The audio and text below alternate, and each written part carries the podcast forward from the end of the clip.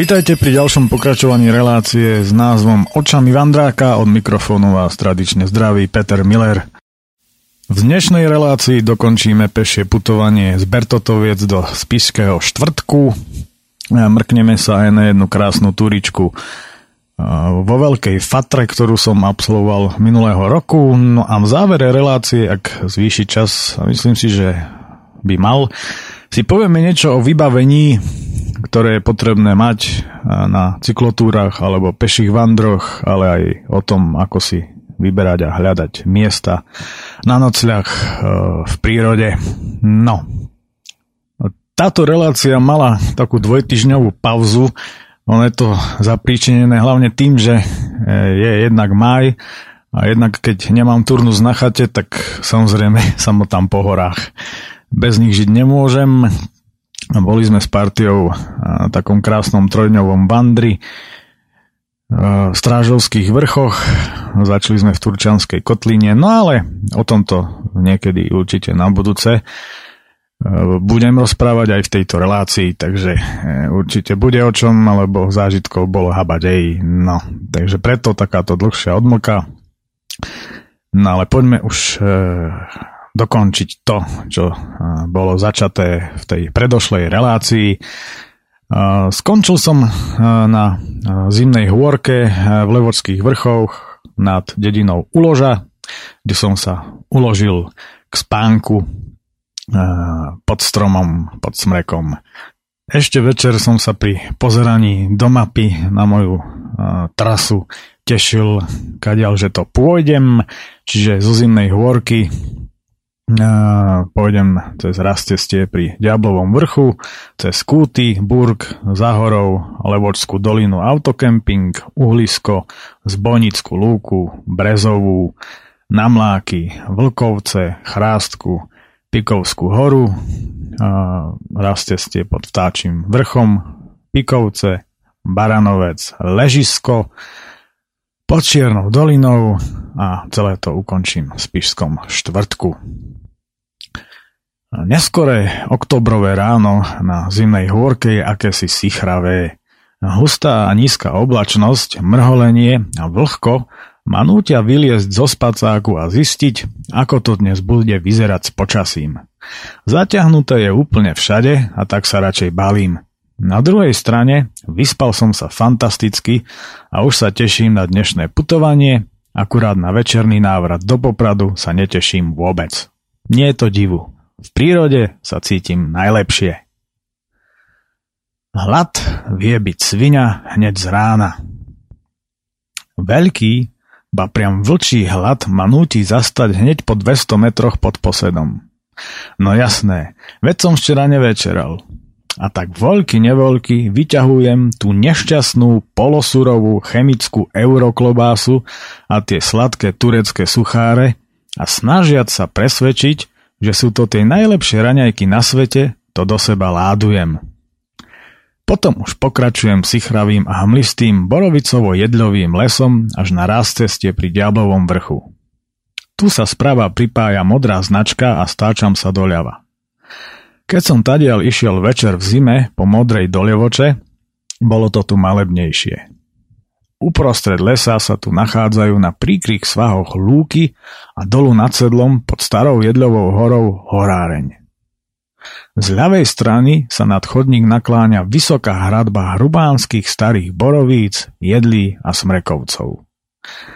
Na rástesti kúty sa pri horárni rozhliadam, no prameň nevidím nikde. Ten som naposledy videl predvčerom. Na tejto túlačke veru nemám veľa šťastia na pramene. Rezignujem a riskantne to nechávam na Levočskú dolinu. Od rastestia pokračujem po dobrej lesnej ceste a stále po červenej traverzom dookola obchádzam kopec kúty. Zhruba nízk na druhej strane kopca je výhľad na hlavný hrebeň Levočských vrchov, zahalený do hustých mrakov.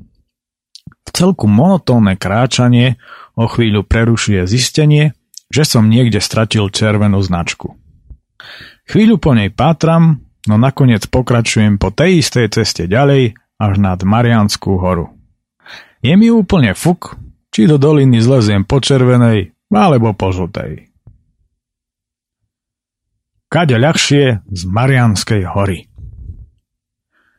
Zväčšujúce sa množstva odpadkov v lese dávajú tušiť, že už som v blízkosti známeho putnického miesta. A čo takto konečne naučiť putovať všetky tie smeti do koša a nie na zem? Nož ale, každý sa zrejme z toho v kostole vyspovedá. Na raz cestí sa preto s chuťou otáčam pútnickému miestu chrbtom a smerujem do skutočného chrámu, chrámu lesa, ktorý tvoria vysoké ihličnany všetkých druhov. To už strmo klesám po žltej rozblatenej cestičke kolmo na vrstevnice. Klesanie mi príde akési zdlhavé, ale to bude tým, že ma po tej klobáse a suchároch šialene smedí a vodu už nemám. Napokon sa zablatený ako divá svinia vynáram v Levočskej doline pri akomsi zatvorenom penzióne. Za dverami však niekto vysáva a tak klopem. Otvára mi nádherná, usmievavá a ochotná baba a vraj nech si idem nabrať vodu dnu. Lenže takto zaprasený. Trvá na tom, že to nevadí a ja keď sa tak na ňu dívam, aj by som sa tu chvíľu zdržal. Napokon si neskôr s plnými nádržami vody spokojne vykračujem po prázdnom asfaltovom cyklochodníku, ktorý vedie z Levoče hore Levočskou dolinou až kým za mostom nezahnem doľava. Tu už začína strmé stúpanie, v rámci ktorého musím vystúpať 300 výškových metrov. Po vynorení sa z lesa sa dostávam na uhlisko, kde kedysi zjavne stála horáreň. Z lúk nad uhliskom je pekný spätný výhľad na Mariánsku horu, ale aj prilahlé okolie. Počasie sa začína lepšiť a miestami už svieti slnko. Skvelé! Pomerne strmé stúpanie končí až na sedle na zbojnickej lúke. Polooblačné počasie a pekný výhľad na sever mi umožňuje odfotiť krížový vrch, gehuľu a javorinu vysokú 1224 metrov. Nad hlavným hrebeňom je zamračené, no na sedle stojí niekoľko zlatistých smrekovcov a keď na ne zasvieti slnko, sú to nádherné kontrasty. A tak tam stojím a kochám sa hrou tieňov, farieb a svetla. Kauza značkizmus Pri rozcesníku stojím a nechápem. Na mojej mape sú všetky značky, ktoré odtiaľ vedú úplne ináč ako v realite. Najviac sa reálu už tradične približuje mapa na hikingu, ale aj tak je to tu celé divné. Tam, kde by mala ísť modrá, vedie červená a naopak. Zelená je na mojej mape úplne mimo. Vôbec to však neriešim. S orientáciou som nikdy nemal problém a keďže viem, kam mám ísť, tak sa držím vľavo a vykračujem si po kvalitnej lesnej ceste, ktorá je zároveň aj značenou cyklocestou. Na farbe značky predsa absolútne nezáleží. Pochutnávam si na prezretých trnkách, ktoré rastú pri ceste a teším sa, že tadiaľ to na budúce pôjdem na bicykli. Výhľadov som sa dočkal až pri vysielači na Brezovej vo výške 947 metrov. Poriadne tu fúka, no napriek tomu sa tu zdržiavam dlhšie. Svetlá vysielača Brezová, ktorý je od Popradu vzdialený vzdušnou čiarou 17 km, vidím každý večer z okna bytu, odkedy som sa tu presťahoval, ale vždy som si to nechával zámerne na neskôr. Osobne mi vyhovuje, ak sa nejaký čas snažím pohľadom skúmať, aké to tam asi môže byť, ako to tam vyzerá a tešiť sa z toho, že mám nejaké to tajomno na dosah ruky. Rád si nechávam kus tajomna aj vo svojom blízkom okolí, aby som mal motiváciu vydať sa tam. Neraz som sedel na balkóne s pohárom červeného a pri západe slnka cez hustú splet zrejúcich paradajok skúmavo hľadel na ten kopec. Ak má človek tajomno na dosah, je to úžasný pocit a o to všetko je to krajšie. Z osedla sú výhľady aj severným smerom na to málo lesov, ktoré armáda v Levodských vrchoch nechala ale pohľad na východ a na juh je absolútne úžasný. Vidieť odtiaľto podstatnú časť Spiša ako na dlani. Vo veľkej diaľke v opare rozoznávam pohoria Bachureň a Branisko, za ktorými som túto túlačku začínal, vpravo Hnilecké vrchy, Volovské vrchy a Slovenský raj. Samozrejme, vidieť odtiaľ aj Levoču s jej vrchmi. Veľmi silný opar znemožňuje ďaleké výhľady, ale teším sa aj tak. Prechádzam na druhú stranu kopca, kde sa zase teším z výhľadov na severozápad a samozrejme na Vysoké Tatry. Cestičkou pomedzi políčka zostupuje malebným vidiecko-horským krajom ponad dedinku Hradisko, ktorá leží vo výške 840 metrov, smerom na sedlo, kde ma čaká nudný pochod po asfaltke až do dediny Vlkovce, kde cesta, ktorá sa sem hore kľukatí z ponad známeho Vrbova, končí.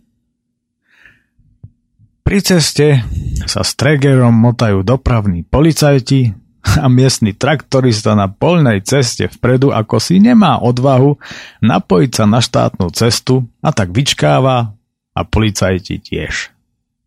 Úsmevná situácia. Vlkovce, smetisko a zase značky zmus. Vlkovce sú malá a pekná stiesnená dedinka s domami natesno na strmých úbočiach.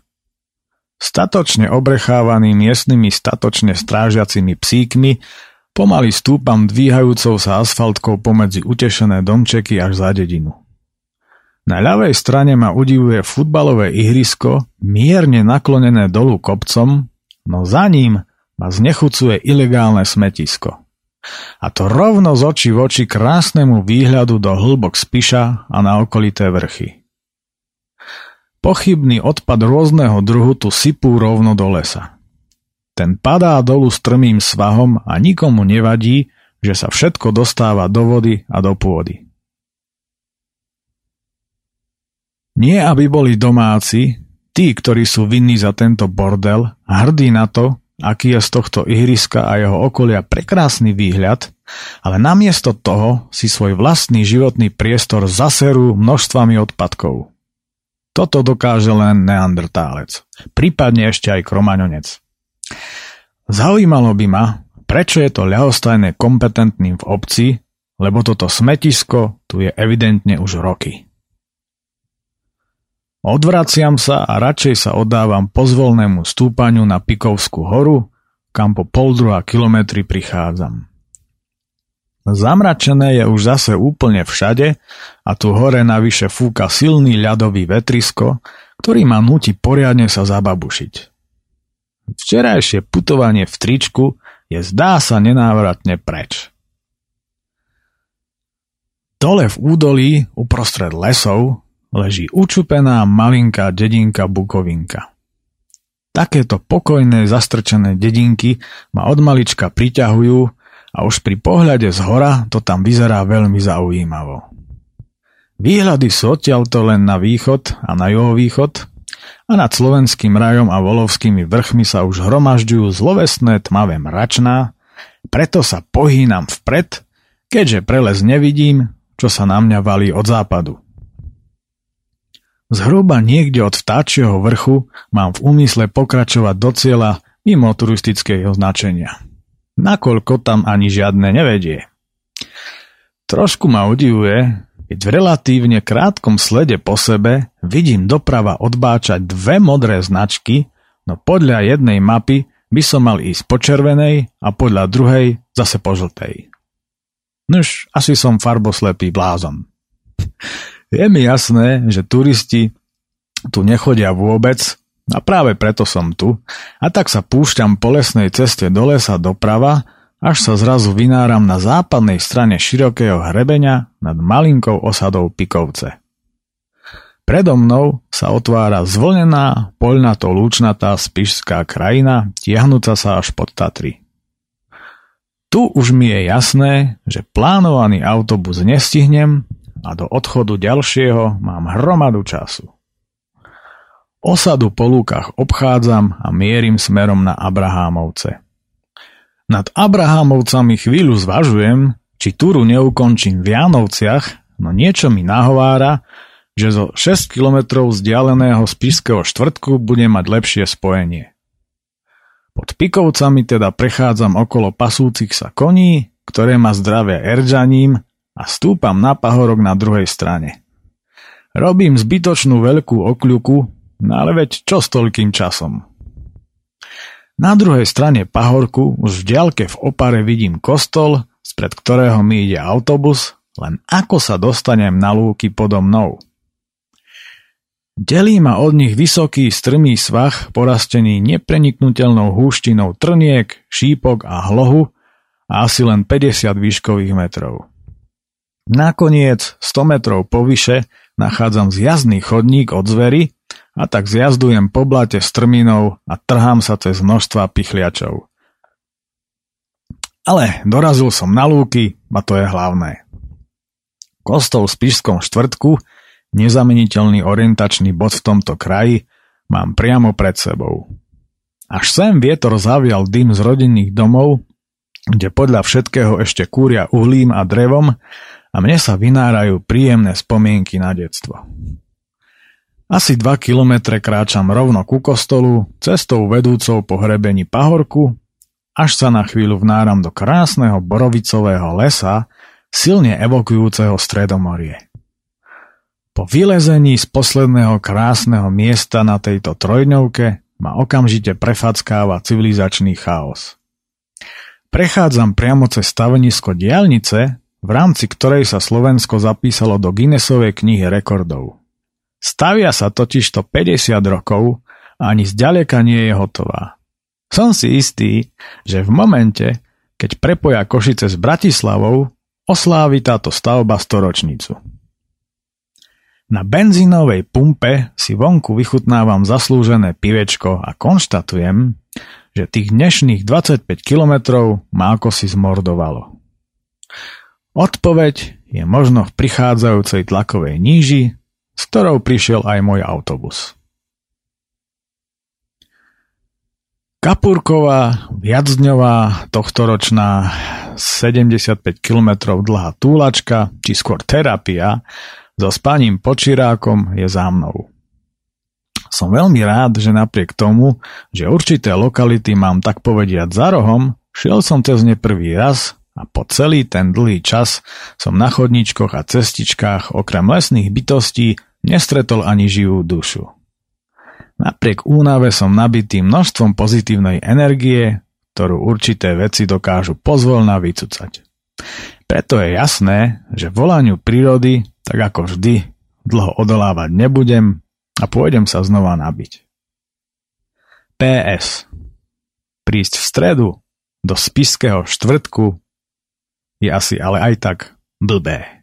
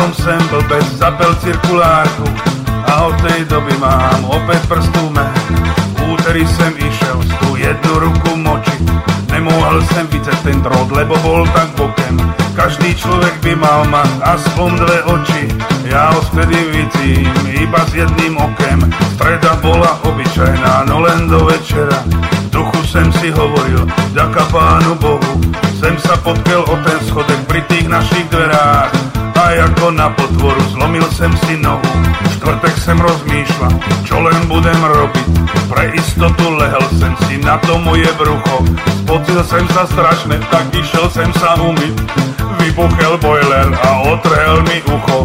Pátek ráno konečné, treba niečo robiť. Hovorím si, dávaj pozor, nebuď blbý. Na tých schodoch mohol sem sa pri závačku zabiť. Našťastie sem si len vyrazil zuby.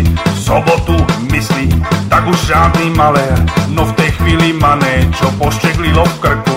Nevšimel som si, že je zamnutý Rottweiler. A tak sem vám došel o tú zdravú ruku.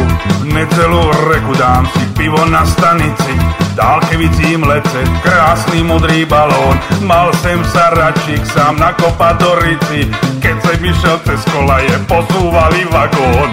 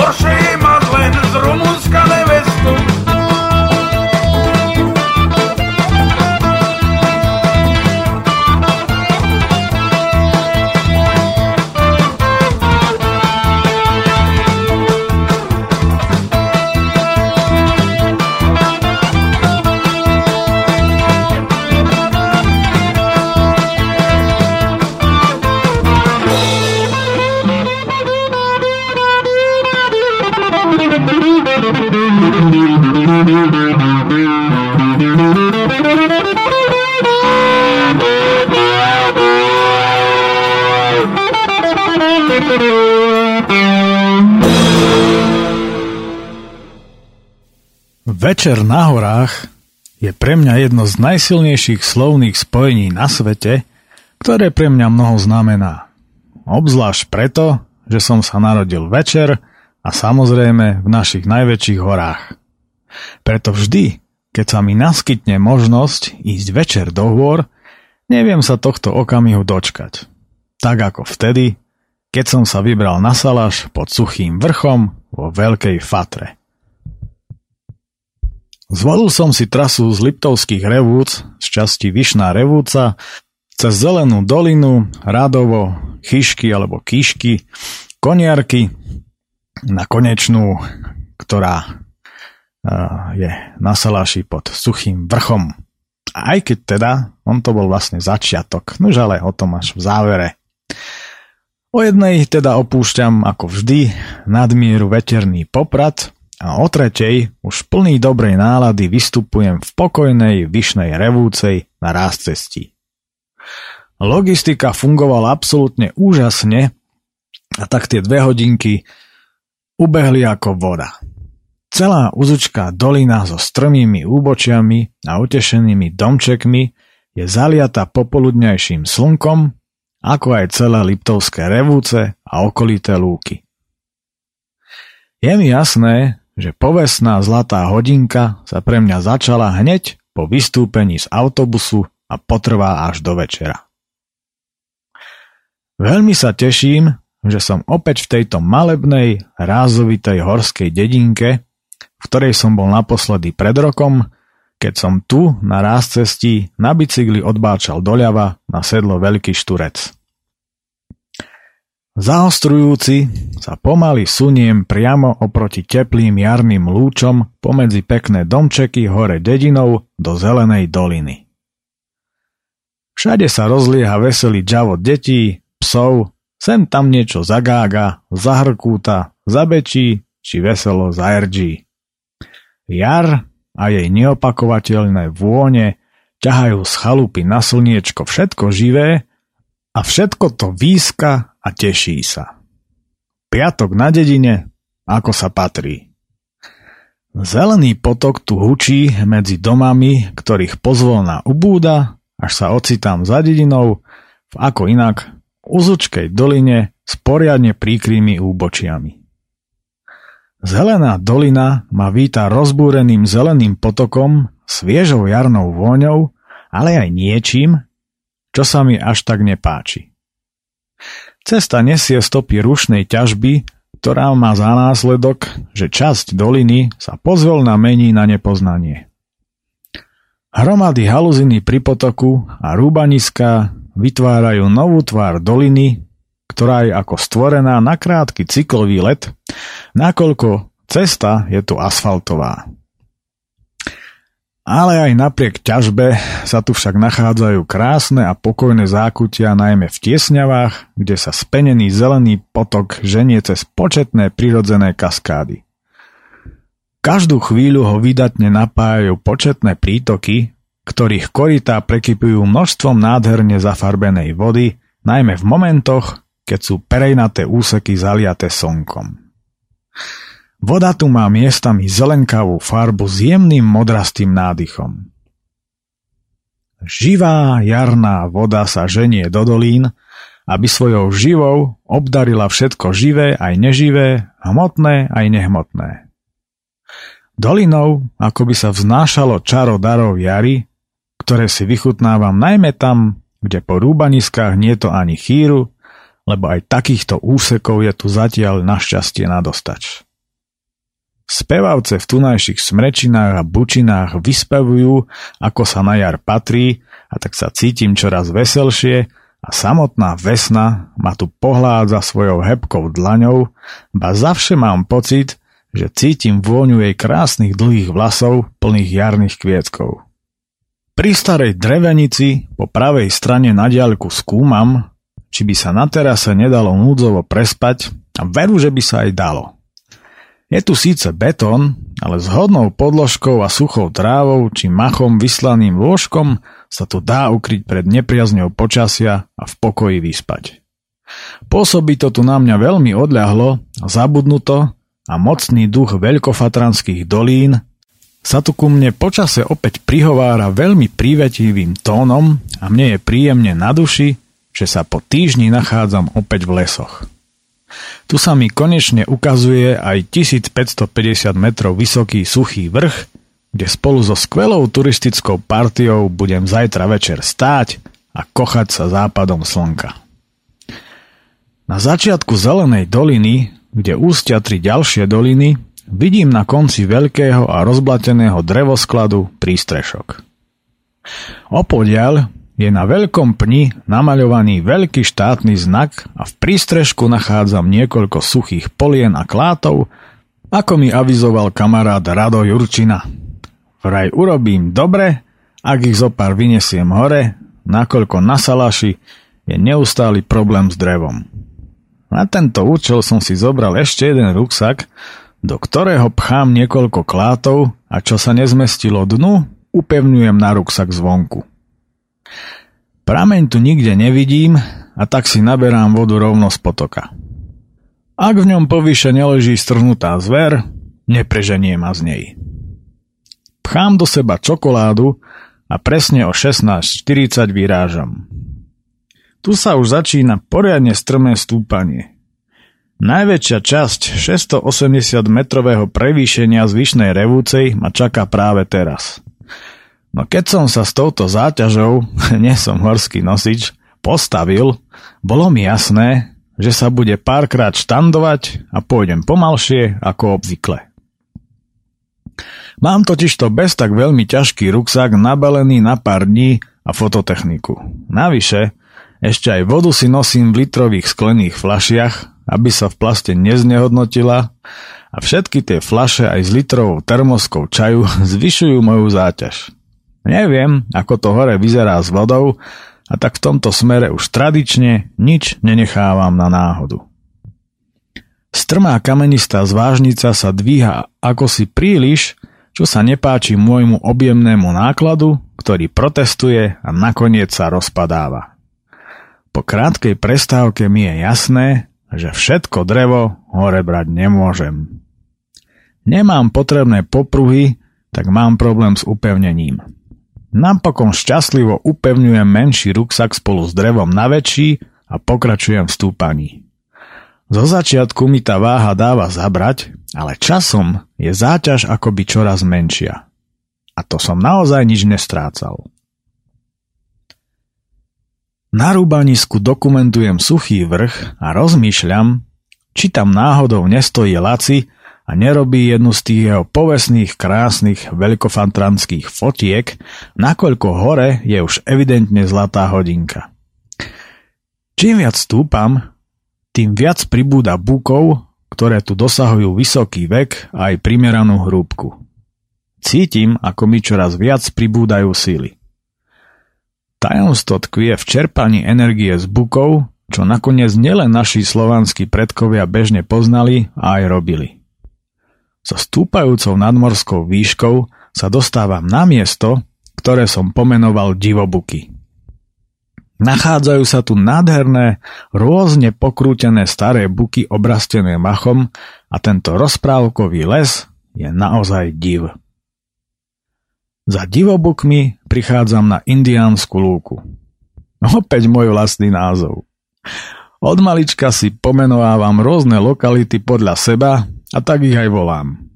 Byť tak indián, tak tu by som určite založil osadu.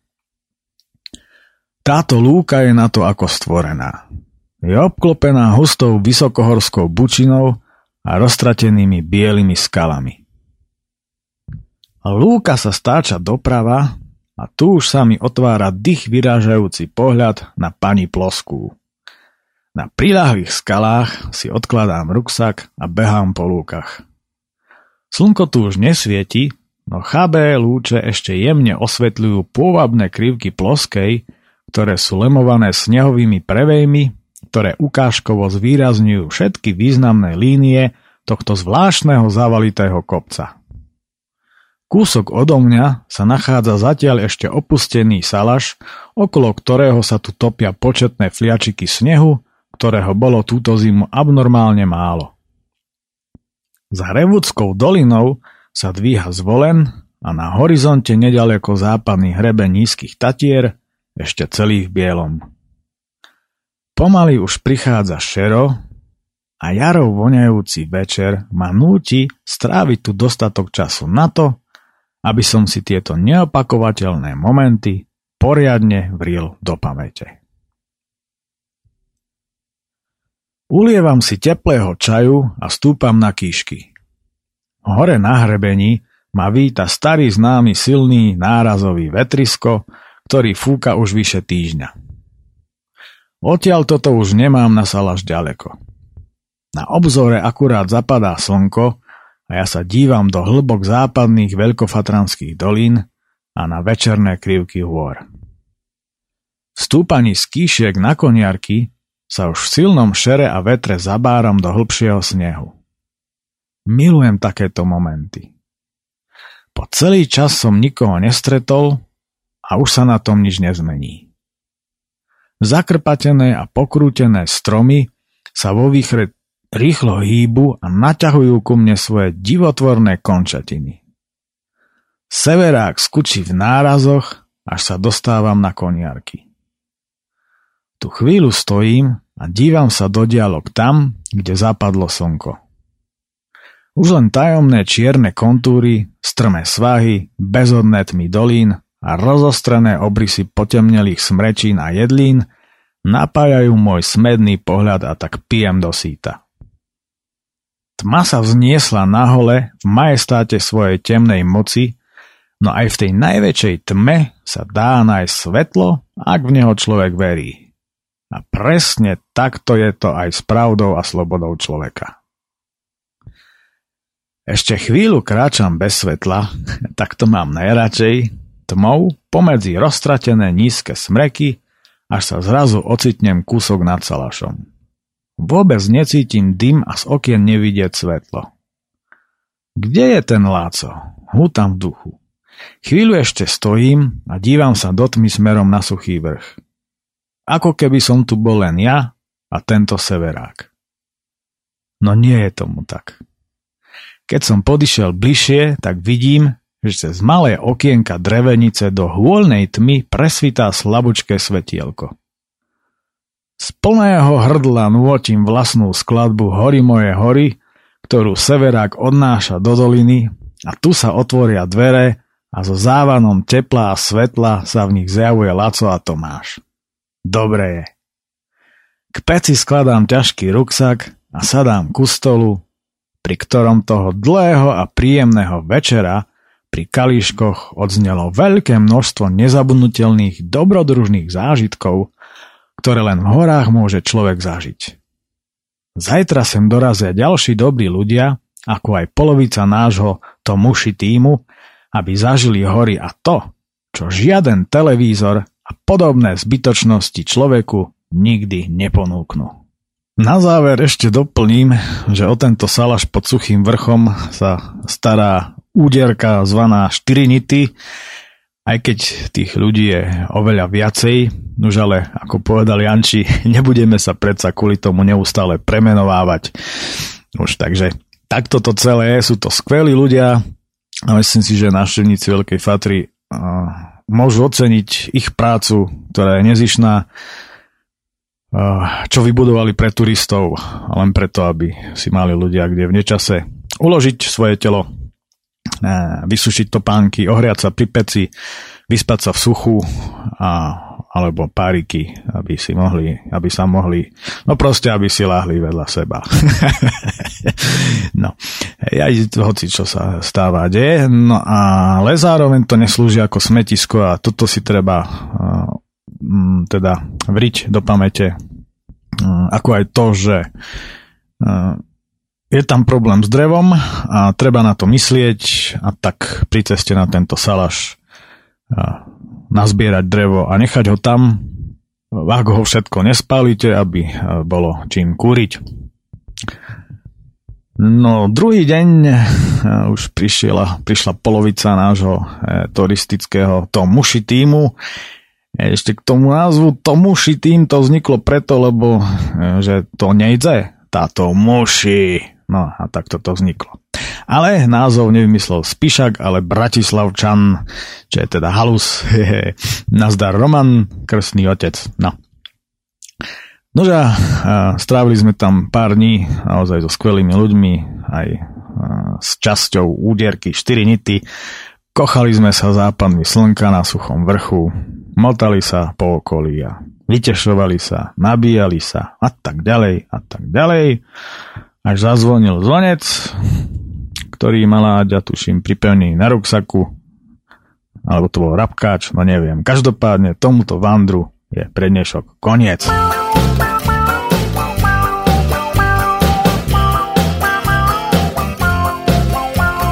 Všetci ľudia počuli tú fantastickú správu, v horných uhroch našli fialovú kravu. Fialová krava bíle mléko dáva a zelený hája jej životné práva. Že vraj pri Žiline žije modrý jety, je 12 metrov dlhý a najlepší je mletý. Vy si myslíte, že sem taký blázen, no zelený muscu postaviť tam skanzen.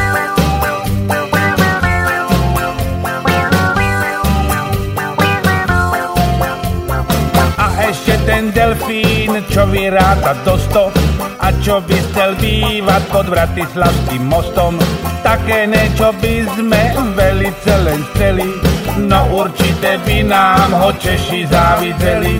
Tam pri vodopádoch ťapanie piňokru objavili prieskumníci nehádavú svokru.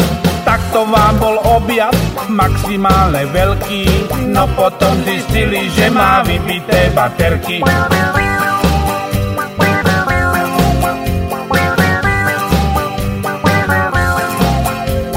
A potom ten vedec, čo vynašel tretry, objavil piluru na smradlavé vetry.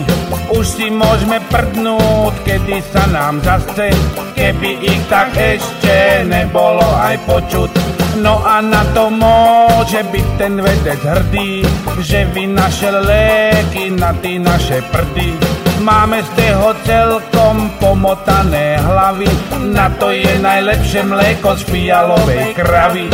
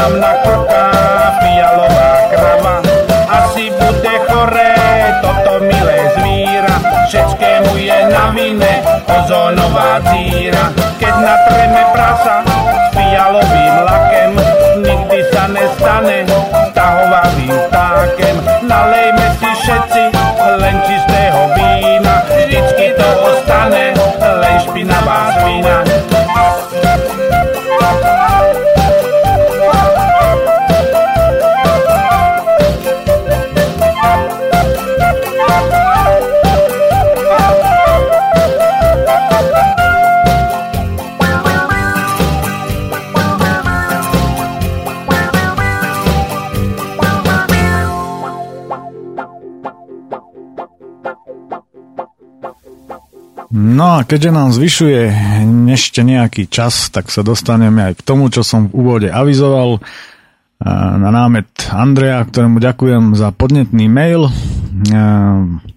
Spomeniem to vlastne, čo je potrebné na túrach mať a na čo je potrebné dbať. Aj čo sa týka vybavenia, oblečenia a nejakého toho správania sa v horách alebo v krajine, v prírode. Nakoľko, ako správne podotkol, tak túto reláciu počúvajú aj e, amatéri, aj keď ja som tiež sám amatér, e, no alebo ľudia, teda, ktorí e, začínajú s turistikou a možno sa im tieto rady budú hodiť, aj keď teda ja nie som nejaký profík ani nič tým smerom, že odo mňa sa ťažko len, ťažko niekto dočká nejakých rád ohľadom rôzneho namakaného oblečenia a konkrétnych značiek a neviem čo všetkého.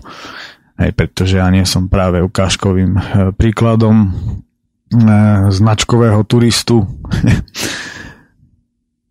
no ale mám už trošku pobehané za ten život, no a na základe vlastných chýb a omylov som sa k niečomu konečne dopracoval po tých rokoch, takže e, berte tieto rady ako len niečo orientačné. Mm, takže asi tak. No, v prvom rade e, je treba rozlišovať, že či ideme na jednodennú túru alebo na viacdňovku. No tak začníme hádam oblečením. No tak samozrejme, že keď ideme na tú jednodňovú túru, tak uh, ono sa to ani veľmi nelíši ohľadom tých viacňových, že ale hlavne treba dbať na, na poriadnu obu, samozrejme. Uh, ja si ju vždycky ošetrujem krémom na topánky alebo včelým voskom, ktorý dostanete kúpiť v obuvi.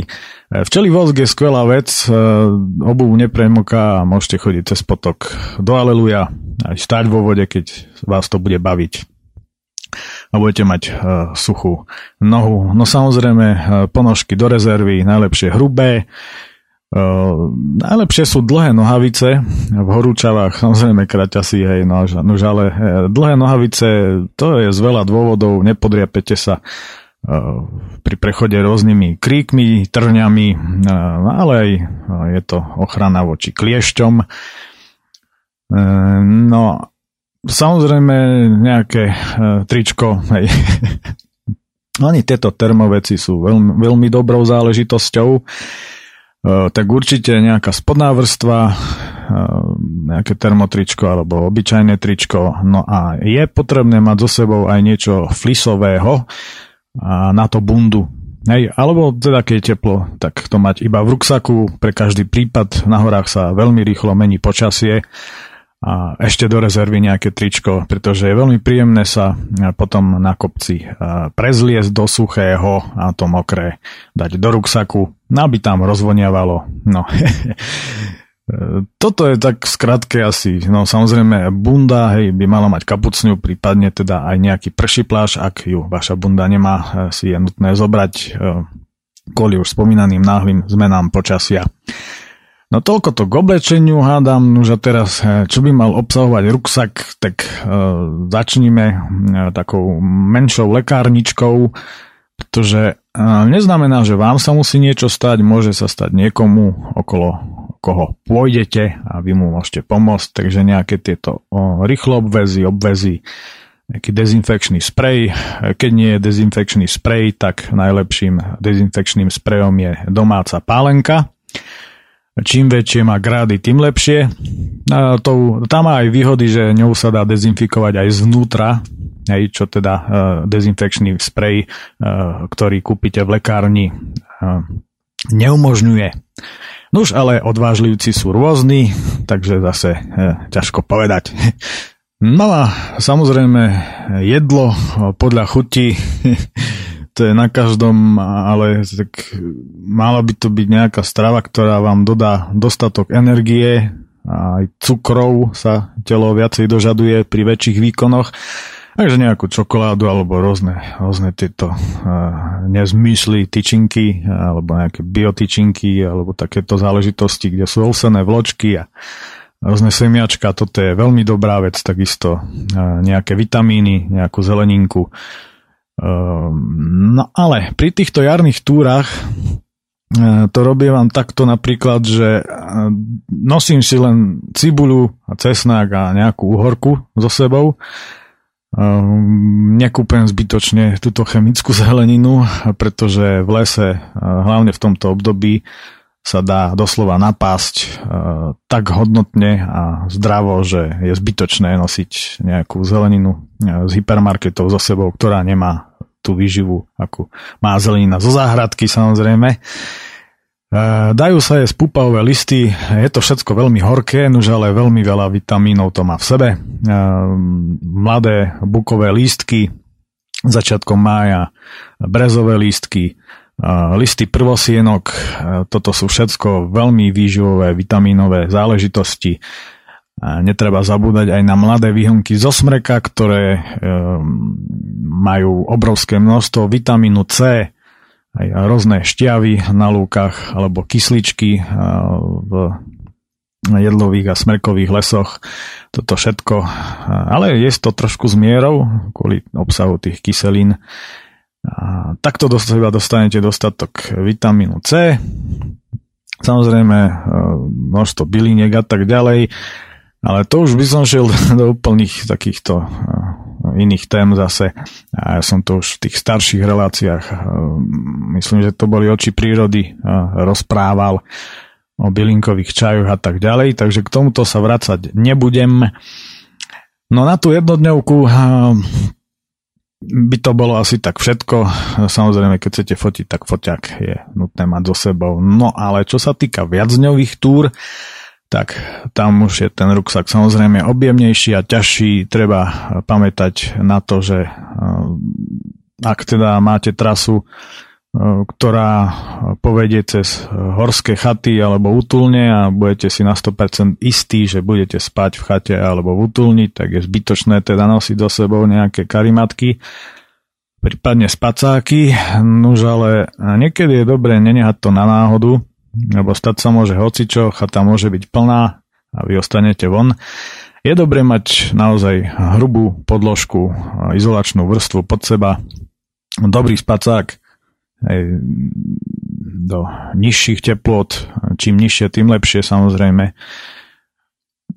Treba mať aj v nejakom igelitovom sáčku, neroztrhanom samozrejme, a nejaké noviny, zápalky, zapalovač, keď si budete chcieť urobiť ohník, tí, ktorí si budú chcieť niečo ukuchtiť, tak nejaký ten ešus, nejaký plynový varič turistický. Sú rôzne tieto variče, dajú sa kúpiť tieto plynové kartuše v športových obchodoch, takže s týmto nie je problém.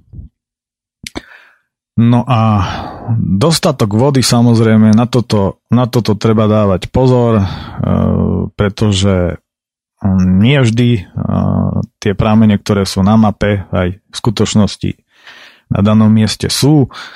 Um, ja to robím tak, že párkrát som bol so suchou papuľou veľmi dlhé obdobie bez vody, keď som to nechal um, nejak ľahko vážne na neskôr, prípadne, že ono to nejak dopadne, tak netreba sa na to spoliehať eh, pri prvej príležitosti si nabrať dostatok vody, že každý má nejaký ten splav, nejaký ten smet, tak už podľa tohto uvážiť, že koľko tej vody. Treba na to určite pamätať, pretože pri tých výkonoch telo eh, vypotí obrovské množstva vody a vodu treba piť eh, v zvýšenom množstve samozrejme už prípadne si niekde skočiť na pivo po ceste, to je tiež dobré riešenie celkom. Mm, no a samozrejme, čo sa oblečenia týka, tak e, tých vecí na tých viacej dní e, bude treba viacej, ale zase nenosiť zbytočne ťažký ruksak, e, dá sa preprať hoci čo v potoku, nie je problém, potom to zavesiť na ruksak, ono vám to po ceste vyschne Takže určite väčšie množstvo ponožiek, treba nejakých tričiek a aj teplých vecí, v závislosti teda od toho, v akom ročnom období túru absolvujete. V lete je to jednoduché, samozrejme v zime treba naozaj dbať na, na to, aby vám bolo teplo, čiže rukavice, čiapky zimné a toto všetko, všetko musí byť v ruksaku nejaké teplé spodky samozrejme. Tí, ktorí máte problém, tak ako ja, e, s tým, že máte na, na tvári málo pigmentu a že vyzeráte ako vedúci vápenky, tak je potrebné si brať aj nejaký e, ochranný krém na tvár, hlavne do veľkých nadmorských výšok. E, tam je to nutné, keď je sneh a slnečné počasie, tak to vás pečie ako špekáčku, takže na toto je potrebné pamätať. E, raz sme šli tak 3 e, dní e, v nízkych Tatrách, na traja chlapi samozrejme. Zabudli sme na to, ale hlavne, že každý doniesol fľašu. No, no a tak nás pieklo, že potom sme s kamarátom nevychádzali dva dní z domu, pretože sme mali po tvári vodnaté plus giere obaja. to bolo... Toto, toto sú presne tie veci, ktorých sa treba vyvarovať. No ale ak si to všetko eh, pri balení eh, zapíšete trebárs, tak eh, bez problémov na to nezabudnete.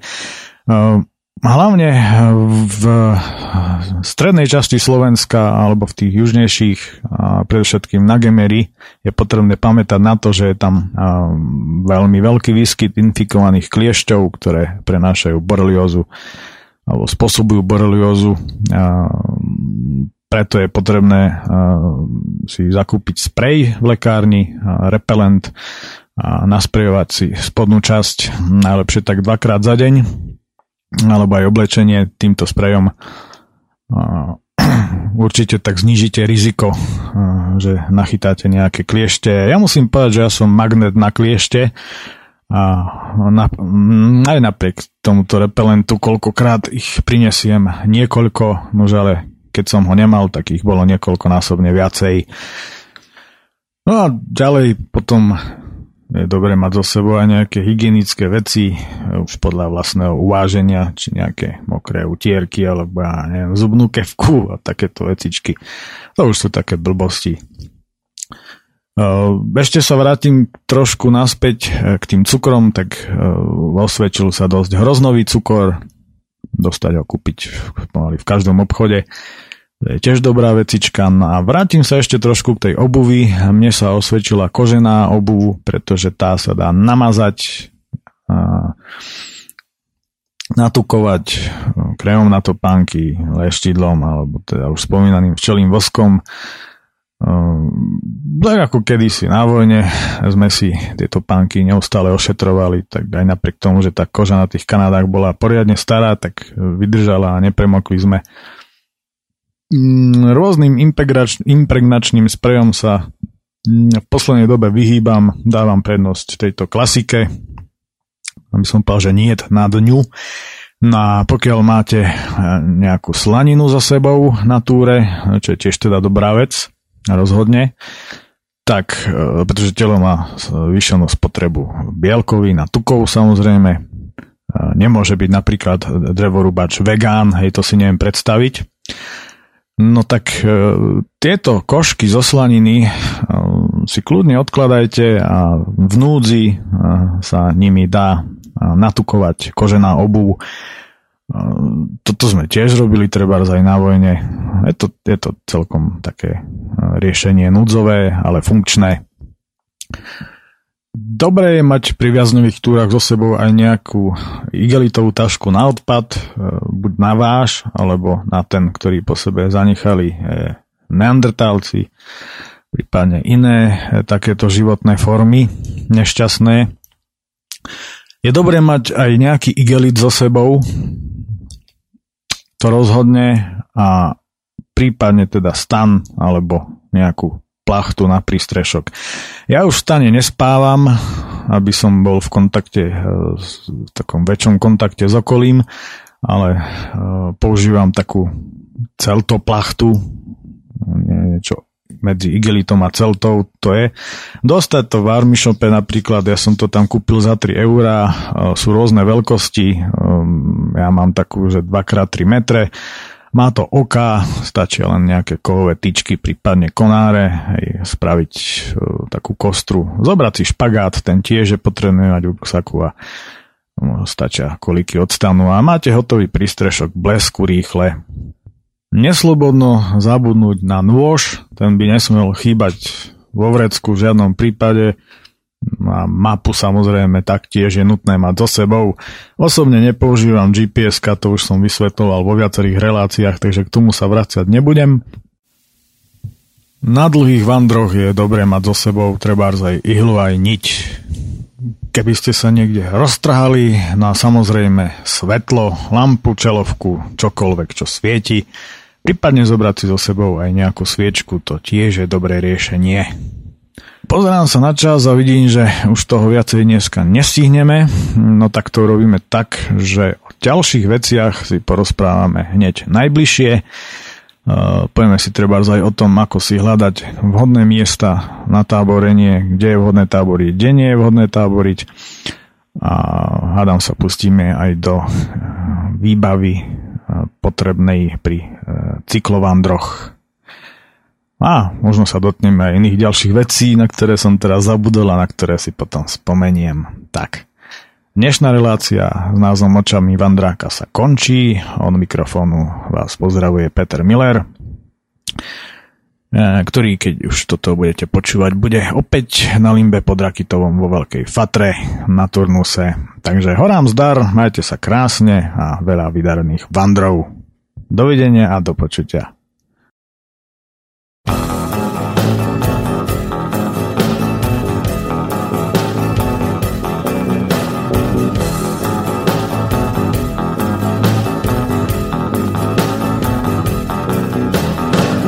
sa mám zachovať, nemôžem v noci spať, mal by sem konečne začať už športovať.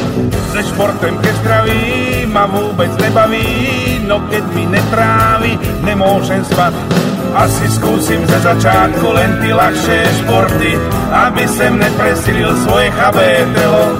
Ja som človek fajnovúčky z tej najlepšej sorty, už mi stačí iba jedno, aby sa mi zdelo. Hneď si dám rozcvičku, útok na letničku a hravo zaženem nebezpečný stres.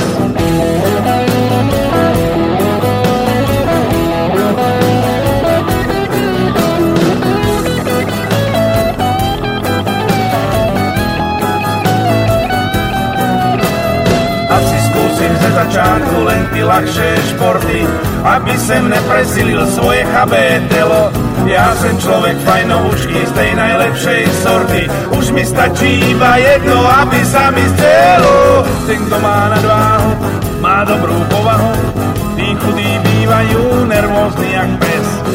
Kým tučný pochudne, chudý nadobudne, pár nemoci a možno skape hned.